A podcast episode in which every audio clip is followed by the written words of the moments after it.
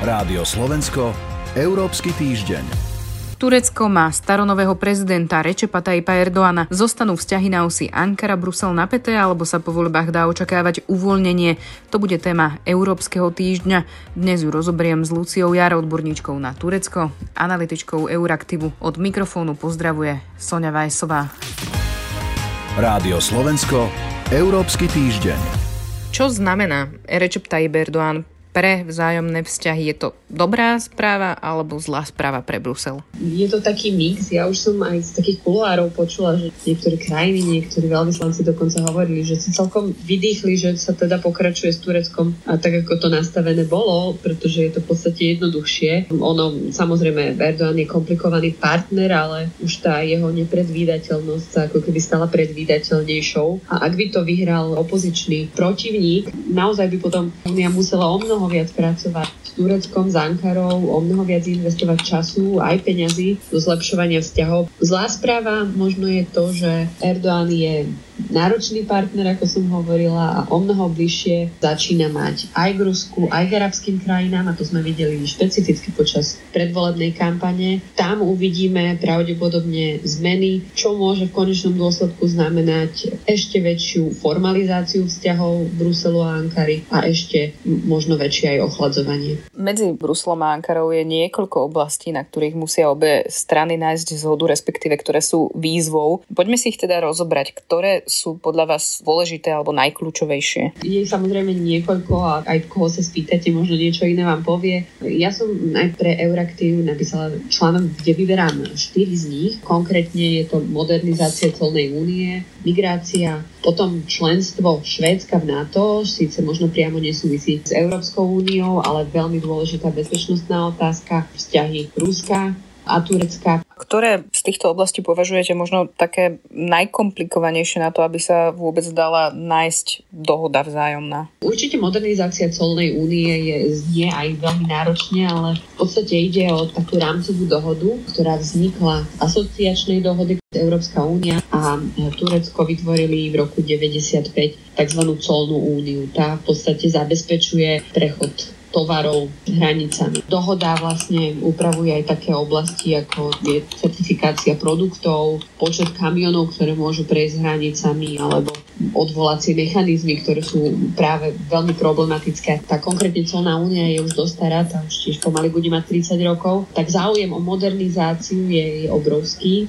Jednak aj zo strany Európskej únie, ktorá ale to trochu dávala do úzadia, hlavne v súvislosti s, s problémami okolo demokratických princípov právneho štátu. Turci zase na druhej strane veľmi hovoria, to je úplne kľúčová téma, že jednoducho je tam potenciál pre o mnoho väčší objem obchodu z jednej aj z druhej strany že nerozumejú, cítia sa diskriminovaní, prečo sa to nemodernizuje a že perspektíva naozaj je veľmi veľká. Čiže tam sa čakalo, začalo sa 2021 nejakými technickými stretnutiami opäť, ale čakalo sa teda na výsledky volie a pravdepodobne v najbližších mesiacoch budeme musieť odsledovať to, že či sa začínajú naozajstné konverzácie, konzultácie o tomto, alebo či Európska únia bude naozaj hrať takého mŕtvého chrobáka trochu a nechať to ďalej plynúť. Rozprávame sa o druhom kole prezidentských volieb v Turecku, ktoré vyhral Recep Tayyip Erdoğan. Západný svet s ním musí rokovať, respektíve nájsť cestu, ako ho presvedčiť, aby napríklad Ankara podporila vstup Švedska do NATO, respektíve aby upravil vzťahy s Ruskom. A to zrejme nebude jednoduché. No to je tiež zaujímavá téma, samozrejme nie úplne sú, súvisí priamo s Európskou úniou, ale vzhľadom na to, že teda Severoatlantická aliancia poskytuje taký najzásadnejší bezpečnostný dážnik pre celú úniu, tak samozrejme vstup Severanov môže celú bezpečnosť v Európe v podstate posilniť. Ankara samozrejme od Štokholmu, sme to aj viackrát spomínali, požadovala viaceré zmeny, tam je špecificky ten antiteroristický zákon, mnoho sa mení, švedská vláda dokonca gratulovala Erdoánovi k víťazstvu medzi prvými, takže vyzerá to tam nádejne, ale otázka je, či sa všetko podarí urobiť tak rýchlo, aby sa na to samite vo Vilniuse, ktorý bude začiatkom júla, mohli už lídry tešiť z toho, že Švédsko vstupuje. Turecko totiž musí schváliť, teda ratifikovať vstup Švédska do aliancie ešte vo svojom parlamente, tam to môže chvíľočku trvať, pretože ten parlament je nový. Uvidíme teda ešte ako Maďari, aj na Maďarsku sa predsa, predsa čaká, ale v konečnom dôsledku je, je také očakávanie, alebo možno v kulárach sa hovorí, že by sa ten vstup Švedska potvrdil vo Vilniuse minimálne na takej neformálnej politickej úrovni a už tie posledné technické veci by sa doladili. Možnosťou ale je, že Erdogan bude musieť skôr splácať účty, pretože hlavne z ruskej strany bola podpora jeho kampane veľmi intenzívna a takou jednou z tých splátok by mohlo byť napríklad aj oddeľovanie členstva Švédska v NATO.